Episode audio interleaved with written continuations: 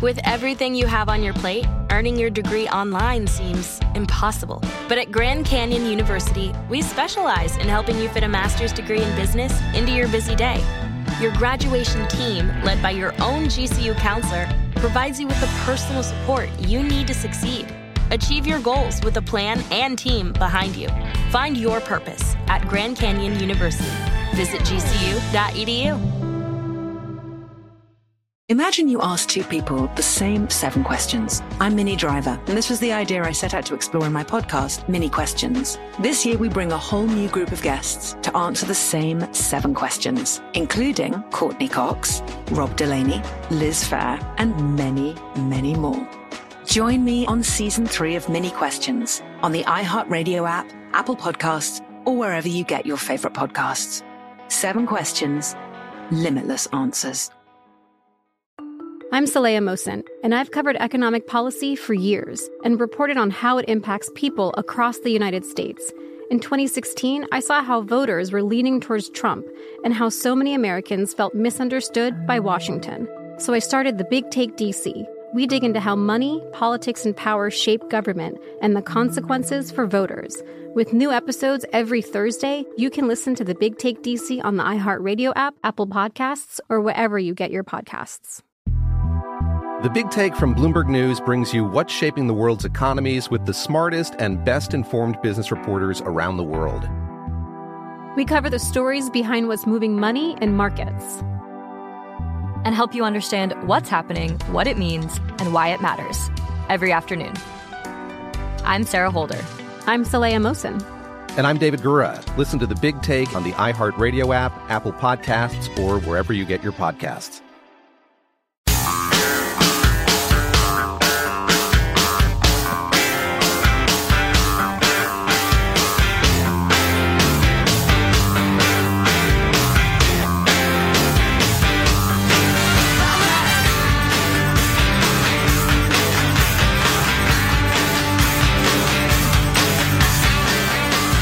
Well, let's pick a direction. Do you want tree murder or Joe Scarborough? We're having an off-air argument here. Yeah, go. We can play Joe. We can play because it's good. It's strong. I don't want to obsess over it, but I don't see how Democrats uh, do anything but bleed out their newfound support in the suburbs when they put a socialist at the top of the ticket.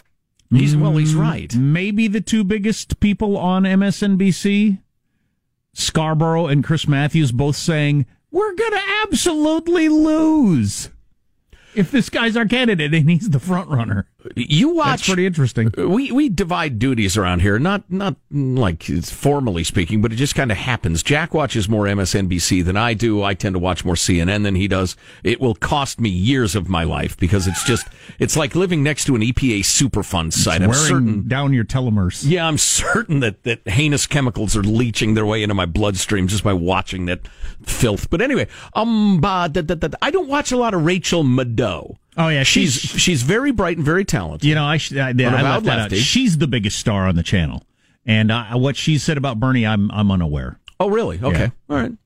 Um, so there's a political story that's kicking around some, and listen, this is file this under both parties are full of crap.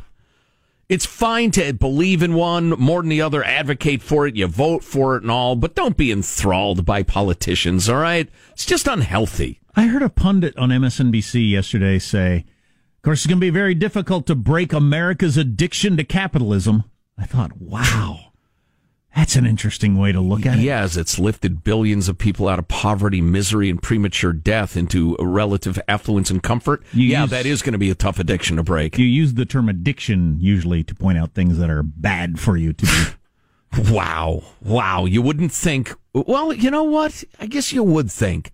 Western civilization is so successful, people take it for granted. yep, absolutely. Ta- And, and you know, that's one of those expressions people throw around, but it's probably worth deconstructing once in a while. If you take something for granted, you're assuming it will always be, it has always been, and it always must be. Had this very conversation at the dinner table last night. Why did I have such a serious dinner table last night? dinner table events. I don't know, Mitt. Let's ask him. I talking about overpaying government employees and this. what a fun dinner table. You know, Um, I, I used to unleash those Ron Swanson style screeds when my kids were in high school and middle school, and their friends would be over and stuff like that.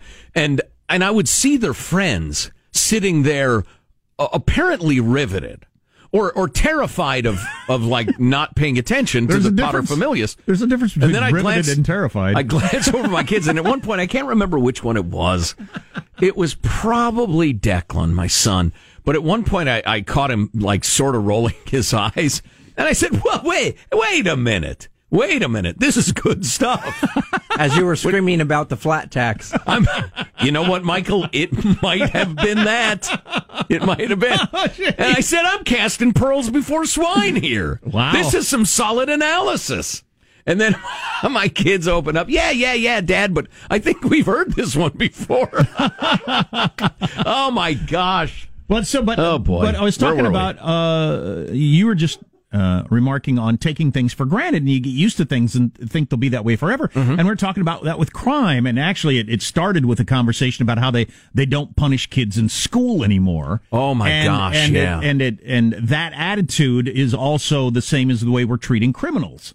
And and I explained how when I was a kid, the crime rate was way higher than it is now for all different kinds of crimes, and everybody hated it. And so we really cracked down on criminals and bad kids in school and everything. Mm-hmm. And it got better and better and better and better and better. And then everybody got so used to no crime and no problems. They we- asked, "Why are we mean to people like yeah, this?" and we started lighting, just backing off and thinking, you know, we should let bad kids be bad kids at school and criminals be criminals, and, and now it's going back up again. Right. Because we Right. got used to it, and people forgot what it's like to let bad people do whatever the hell they want. Yeah. Yep. Hey, now might be a good time to touch again on this. Uh, Can I have some potatoes, Dad? some essays response. along with your political theory? I want to touch again on this essay from Gerfried Ambrosch, whose work I did not know, but he was a he was a rather radical political person, and now is a perfect time. You know, maybe I'm going to work a little backward because this this essay is so terrific. It's long. We have it linked at ArmstrongandGetty.com if you'd like to read it. It's many many pages. I think it's 35 pages printed, um, so it's half a book. Um, but he talks about he's writing about what the philosopher whose last name is Scruton, that's a pretty name, Roger Scruton, um, he calls the born free fallacy, the view that the laws and institutions of modern civilized society reduce human freedom. He quotes Steven Pinker, who we uh, we reviewed his more recent book, um, Fantasticness Now. What what's it called? again? Enlightenment Now. Enlightenment Now. Right. Uh, but he wrote a book that was Fantasticness now. I can, I can never remember books. Joe and- calls the Enlightenment the fantasticness. It's better for marketing. anyway, uh, uh, Pinker, in his book, The Better Angels of Our Nature Why Violence Has Declined, uh, points out that the laws of modern civilized society don't reduce human freedom. They free us from living in constant fear and danger of violent death. Much as the, much the same is true for poverty, famine, and a host of other scourges, which have declined thanks to what the MIT scientist Andrew McAfee calls the four horsemen capitalism, technological progress, public awareness, and responsive government. Now, of course, if you're going to make a devil's advocate argument, you'd say, hey, get it. You're always talking about uh, fewer regulations and, and, you know, libertarianism and the rest of it. Well, absolutely, yeah. And, and I just think that the, the picky, picky stuff, often motivated by people who profit from it, has gone too far. We, we've gotten too obsessed with building a utopia, and we're starting to, to choke off the dynamic energy of creativity that's powered the country. So it's a question of balance. But when we come back in a moment, the, the more broad theme of this guy's essay is what's wrong with radicalism like Bernie's and what he's pitching and why it's so attractive. And listen, if you're a Bernie fan or a super progressive, I I would suggest that you listen to it, if only so you can figure out how to counter it, although it might change your mind. So stay tuned for that. It's some serious wisdom if you can take it. Plus, a man who's suing because his vanity plate was denied by the state. Gotta love it. Yes. What did it say? Do you think it was obscene, vulgar, or in bad taste, as the state uh, said? We'll let you be the judge. Armstrong and Getty.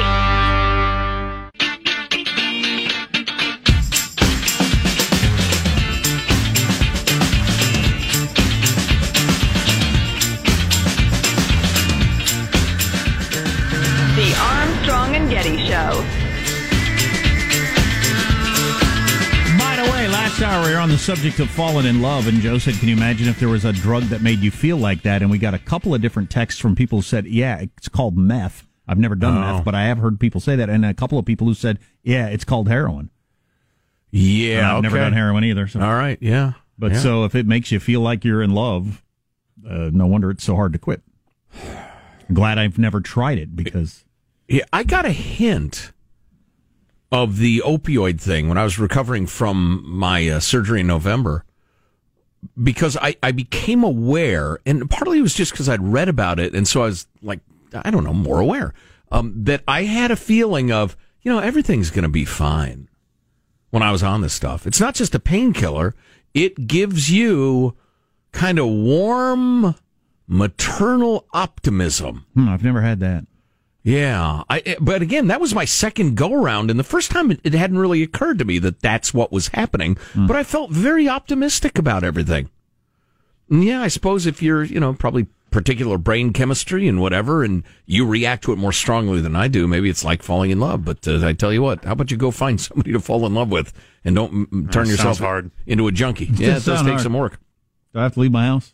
So I'm talking about uh, talking uh, about this uh, Gerfried Ambrosch uh, essay that's getting a lot of attention, and we have it linked at ArmstrongandGetty.com. I don't know this name. Uh, me neither. He was quite the political radical. He said, "For years, I believed that Western capitalist society was beyond redemption and in need of a sweeping revolution."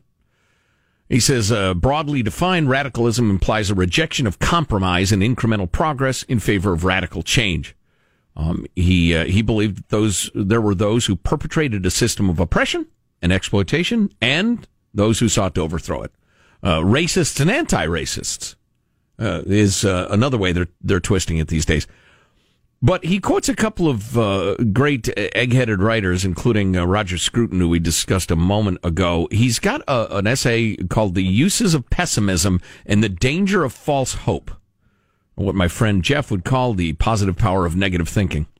It outlines the fallacies underlying the radical mindset, with like the best case fallacy, which imagines the best outcome and assumes that it need consider no other. That's the only thing that can happen is the best possible outcome. And the utopian fallacy, which insists that the perfect is the enemy of the good.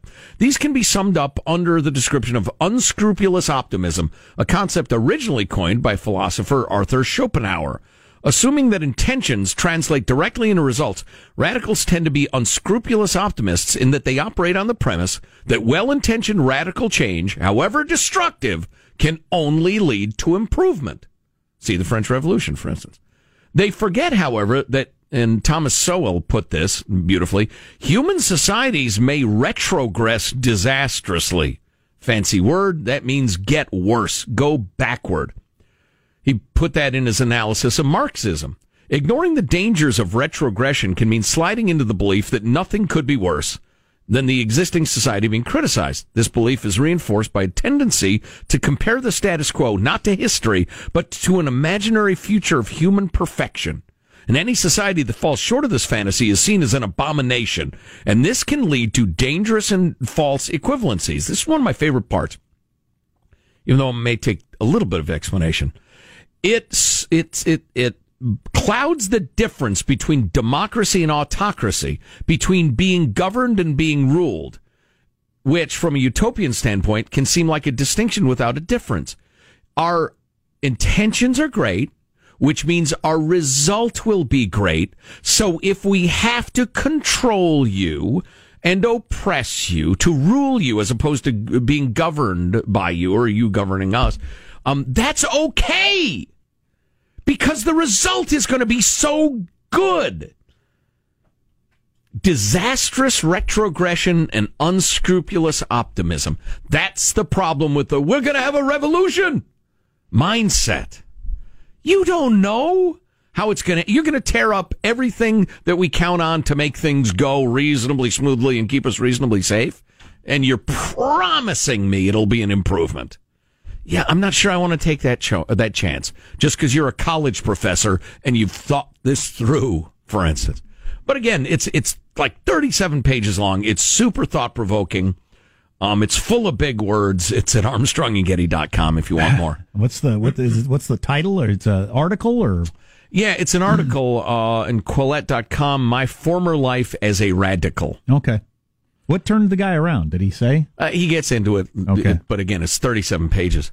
So, uh, uh, two quickies for you. Why would a photographer face legal action from taking a picture of the Golden Gate Bridge? A million pictures are taken of the Golden Gate Bridge every month. I took some just a couple of weeks ago. My uh, kids and I walked across. Uh, You'd be lucky if you aren't uh, arrested. This guy is uh, facing charges because the bridge authority can tell he, tell he took his picture from an illegal angle. What does that mean? He was trespassing on the rocks near the base of the bridge.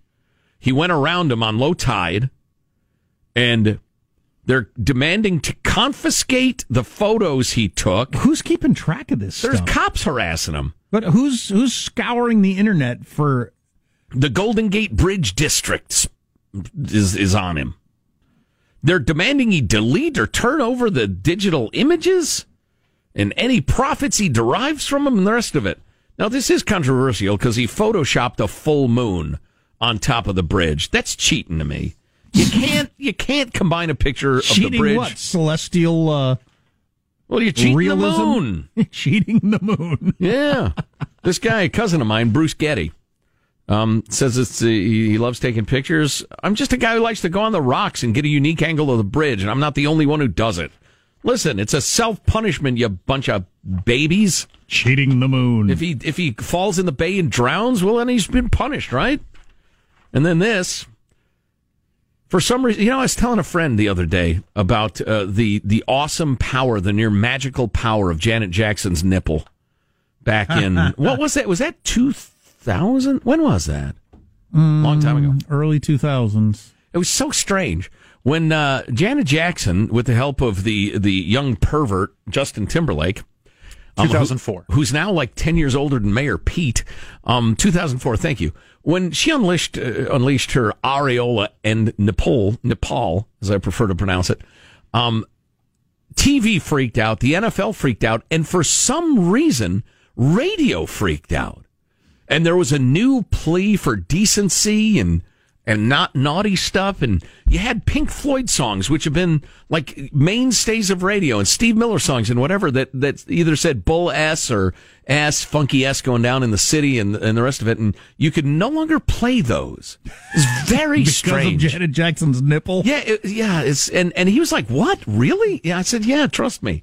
Memos went out. We had to undergo obscenity training, yanked various songs, and and then inexplicably, the Tom Petty song, um, uh, "You Don't Know It's Like." Let's uh, get to the point. Let's roll another joint. Had to be changed to "Let's roll another moint." What's a moint? they edited in an M from a different verse, so nobody heard joint on the radio. I was like, wait a minute.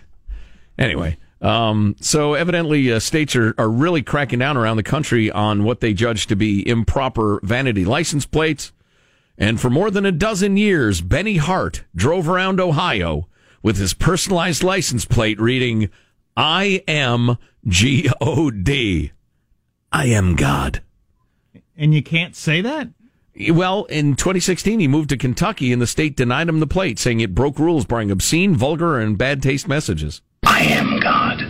Alex Baldwin. Wow, that's in there. interesting. Yeah. I'm all for uh, each state getting to decide on their own, and you decide whether you want to live there. But um, that's interesting. Yeah, I guess uh, Kentucky may be a little more uh, reverent about uh, religion than Ohio. I don't know, on average. Um, but he, he, he launched a legal battle, which he won.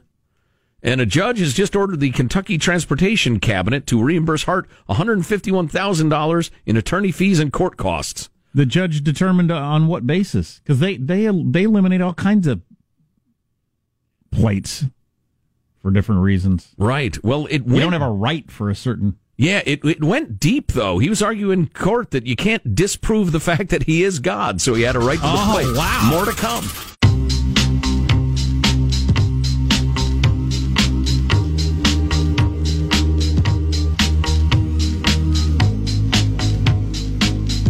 The Armstrong and Getty Show.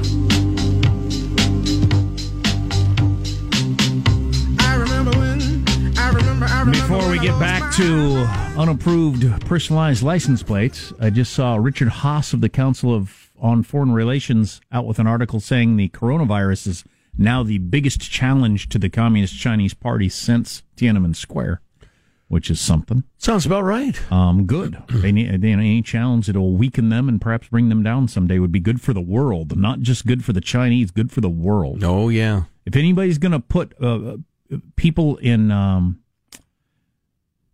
will take away the freedom of humans for forever, it would be China. They're the only ones that have the ability to do it, And the will. and the will, and the money, and possibly the money someday. So Yeah. It reminds me of the my favorite libertarian uh, T-shirt slash uh, slogan: uh, "Libertarians plotting in secret to take over the world and leave you alone." Uh, China's doing exactly the opposite. They're plotting to take over the world, quite literally, and run it according to their dictates. and determine uh, where you live, what you do, how many kids you have, et cetera, et cetera. And as we were discussing earlier, the state of California is heavily invested in some of the most terrible and oppressive uh, industries in China, which is just so hilarious as they ban travel to 11 U.S. states because they're not woke enough. Are you effing kidding me? And two polls came out today while we've been on the air. Uh, big polls, ABC and NBC, doesn't matter which one's which, but one of them has Bernie with a 15 point lead. And the other one has Bernie doubling up the competition. He's in first, I think, at 28. Then you got four people tied for second at 14. Right. But he's opened up a giant national lead. Here's my analysis, Yeah, which uh, did not come true during the Trump thing. There are plenty of votes out there to beat him. They just haven't coalesced around a single candidate. Of course, they might not. And if they don't, then he wins. You have and to- then Republicans just guffaw. You have to beat him soon, though, because of the way the Democrats do it. Republicans do winner take all states, the Democrats don't. So if you get behind, it becomes very difficult to catch up and beat somebody. Yeah. Because, you know, you can, if they get a bit of a lead and then you start beating them by a little in some state and you get one more delegate, okay, you won Alabama. You got one more delegate than right. they did Right. because they increased their number too. So true. Well, they'll be jawing at each other today, trying to kneecap Bernie and old man Bloomberg, no doubt. So this guy, uh, Benny Hart, he uh, he moved from Ohio to Kentucky, Uh, a couple of lovely states there, and um and and he had a license plate that said "I am G O D." Do we still have the tape handy? I should have asked you. I am God. Yeah, and he, exactly. And he meant it to say God. yeah. Okay. I it's am not God. an acronym for something else. No, no, indeed, I am God. Great on the dance floor or something like that. No, sir. Okay. Indeed, the obvious meaning. And uh, Kentucky said no, you can't. So he sued him, and and and after quite a like a three year court battle, Why would you fight this hard for your personalized license plate? well, he sees it as a First Amendment thing. Um, Boy, I don't. Well, it is the government, but okay. but the state has to uh, reimburse him for all his legal fees and, and the rest of it.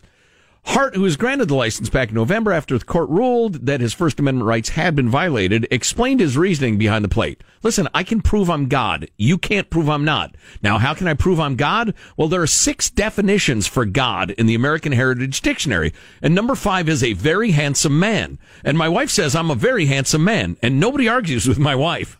So that's his reasoning. I am God. And he won. So he gets his silly, silly license plate. Good for you. I just I don't have a silly license plate because I don't want anybody looking at me. Hmm. Just want to I want to whir along quietly down the road, Right. Call the- unmolested. Call the least attention. Don't molest me. Oh, that's not what I was going to talk about. What is Bernie's out with a tweet.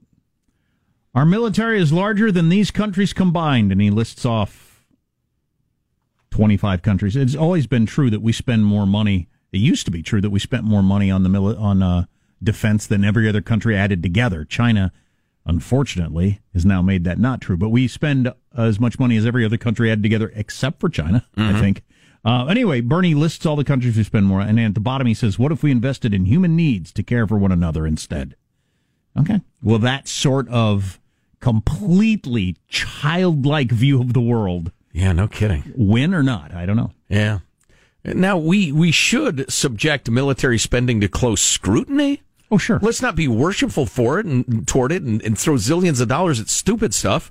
Number one, because a lot of money is wasted. A lot of money just goes to graft and profiteering. And a lot of money that should be going to our fighting men and women and their families is going to giant corporations because they're kissing a congressman's ass. So we're not for blind throwing money no, around wait, here. wait, wasting it is the worst that we Oh, can yeah. possibly do because the threat of China is for freaking real. Yeah. And if there, you can make a dang good argument, we're going to need to spend a heck of a lot more money in the near future to keep up with China. Right. So anyway, uh, total change of topic. In fact, I think it's deserving of transition music. Michael, if you'd be so kind. Oh, ho, ho, ho, ho. Speaking of communism.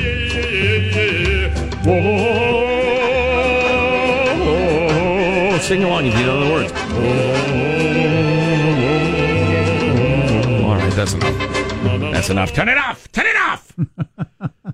Aubrey Huff is a baseball player. He was a baseball player. He played for the San Francisco Giants. Manning first base in 2010 during the World Series run. He's a hell of a ball player, was, and mm, is a hell of a wackadoo as well. In the 2012 World Series, he was an embarrassment. What? Yes. He had a rough go. Oh, How'd you do in the 2012 series? as good as Aubrey Huff. wow. But he was very in, he Thought was I had the upper hand there for a second. integral to the 2010 Yes, a hero of that series. Anyway, with his uh, joking and whatnot with his rally thong. yeah. he would wear a thong and claim he wore his rally thong. That's why they won, and then he'd hold up his thong. oh Lord. Oh, that was gross. Oh boy. So um he was d- disinvited by the Giants board of directors for from the 10 year anniversary celebration, which is stupid and absurd. And Aubrey has claimed that it's because he's a Trump supporter and a proud Republican and that he makes a bunch of uh, tasteless jokes on the Twitter machine. And it, it's been interesting. Do you have that article reprinted yet, Michael? Maybe you can have Hanson run that in there or whatever.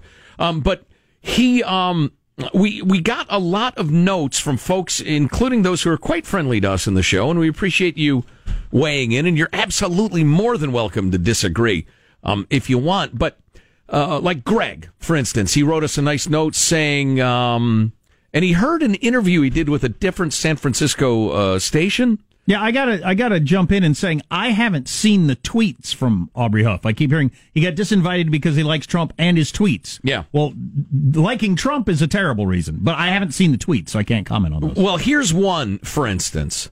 Um, well, let me let me finish Greg's thing, then I'll I'll get to the specifics. But um, it it's clear there were other reasons. He made multiple comments in this interview that were shocking and chauvinistic. He also commented that women shouldn't be coaching men's sports and men shouldn't be coaching women's sports, and wouldn't know why a man would want to coach a woman's team uh, because they're too much trouble or something like that. Uh, his in a now deleted tweet about Iranian women. The full text of the tweet read, Let's get a flight over and kidnap about 10 Iranian women each. We can bring them back here as they fan us and feed us grapes, amongst other things. Um, blah, blah, blah. What topic was he on when he was tweeting that? Uh, he just, he, he, uh, who knows? What's the context of that? Well, see, that is my problem with this whole thing. Why are you even asking? Since when do we scrutinize the jokes made, the sense of humor of ball players from a championship 10 years ago and only bring them back if they pass muster?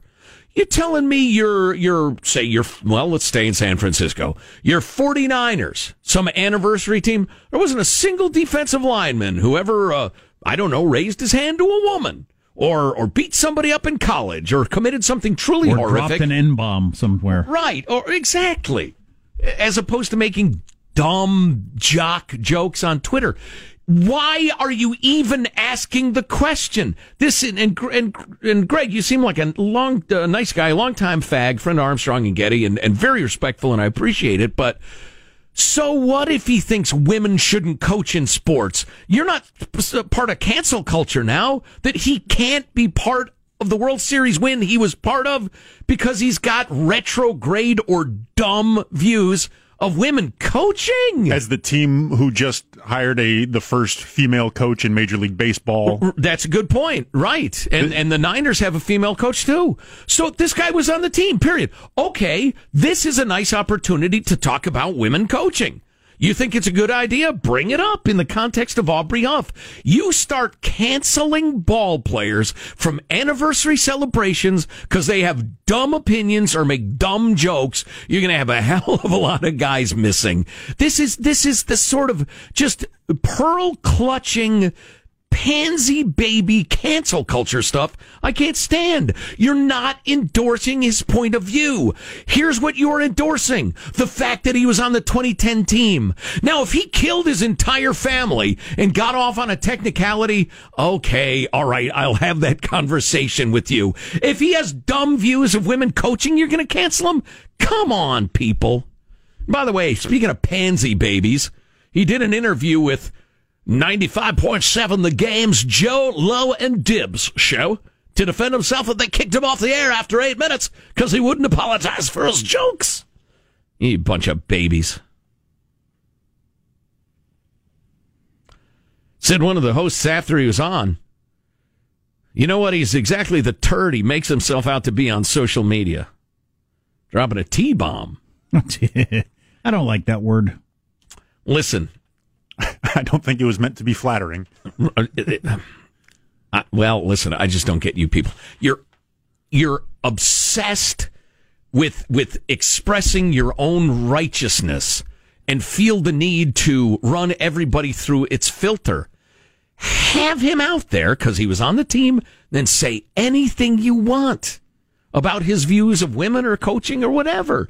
And you know, you know who's going to be damaged by him being there? Nobody in any way. That gal who's the coach in the Giants, she's plenty strong enough to endure the presence of Aubrey freaking Huff on the field for five minutes as the announcer says, "You're 2010 World Series champions." You bunch of babies. This is the softening of America, Jack. Put on a diaper. We're a nation of babies. He is like a little baby. Powder my ass. I'm such a little baby. Wow. I need you looking out for me. Where's my mama's warm, warm teat?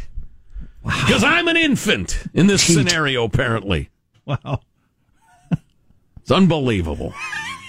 what happened to the country I love? You having a good time, Joe?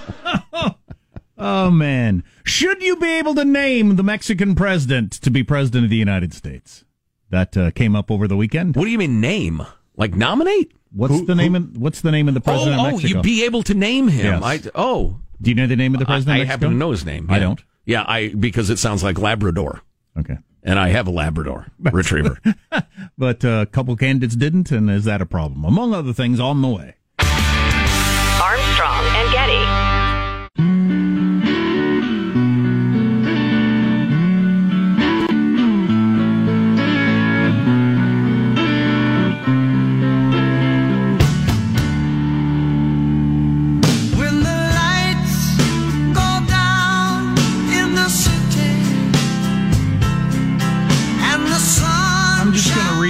Read as is from some website called Mediaite. oh, Mediaite. Yeah. Okay. Klobuchar tells Latino workers her nickname was Elena in grade school Spanish class. Gets mocked for Hispandering. Hispandering. The Latinx community. All right. I'll just read this. George Zimmerman is suing Warren and Buttigieg, Buttigieg, Boot Edge Edge, Edge Edge, they say. How could I forget that? Edge Edge. Uh, he's suing them over alleged defamation in discussing the Trayvon Martin case.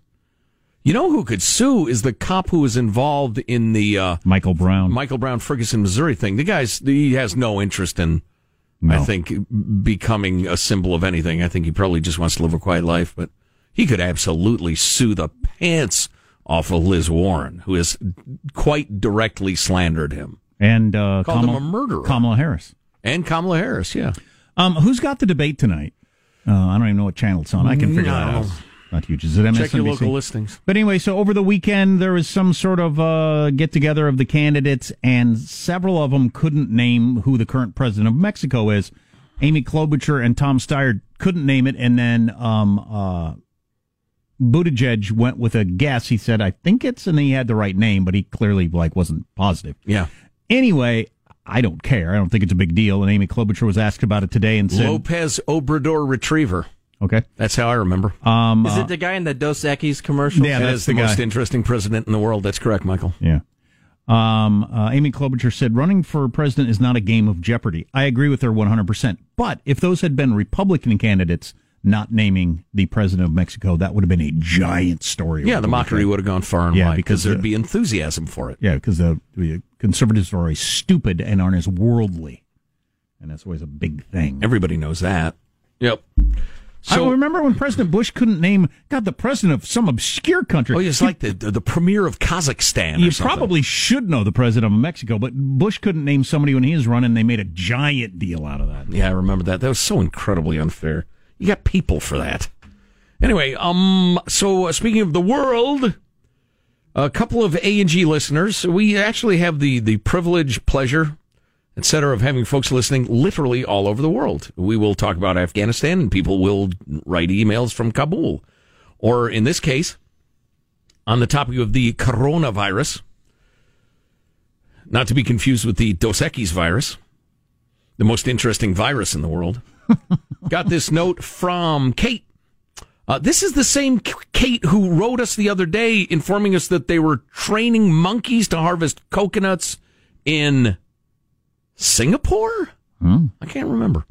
Anyway, uh, uh, I- I was on quarantine, she writes, but it ends today, yesterday. I'm a single gal, so I register my vacations with the State Department.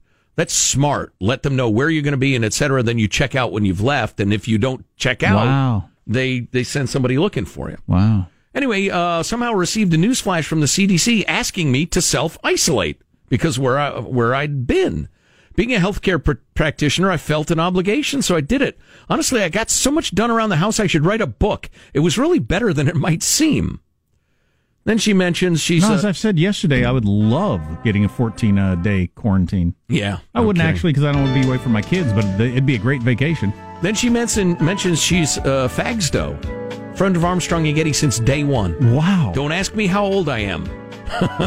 no need to remind either one of us how long that is. We'll be with you till the end. That's Kate. Thanks, Kate.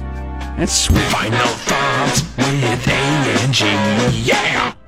Here's your, Man, does she know something? Here's your host for Final Thoughts, Joe Getty. Oh, sooner or later, Sean. Let's be realistic. uh, we didn't get a chance to get to this email from a guy who's got a first-hand report from how things are going in China, but we'll get to it tomorrow. Let's get a final thought from everybody on the crew to wrap things up. There he is, Michael Angelo, pressing the buttons in the control room. Final thought. I know I mentioned this yesterday, but I still want all the candidates to dress up like farmers and look over at Bloomberg. I want it to be like the cast of the old TV show Hee Haw. You know? Nice. Positive, Sean. Your final thought. My predictions for the debate tonight Bloomberg goes after Bernie, everyone else goes after Bloomberg, and I think that's a tactical mistake. Yeah. Good one. We shall see. And bring you the highlights tomorrow. Jack, final thought for us? If you weren't listening earlier, I threw up right before the show started today. I have not thrown up since, although I feel like I'm going to. Several listeners probably have. Um, so, anyway. I'm sorry to hear that. I hope you feel better soon. My final thought as I glance over here to my glasses, which I'm about to put back on, um, I tried three times to clean them today. And the first time they got worse. The second time That was always happens to me when I clean my glasses. the sometime the second time they got somewhat better. The third time it was just a break even. I have I have built, I have designed, I have written things that took weeks and months that were much easier than getting my damn glasses cleaned. I've never been Who able to clean know? glasses.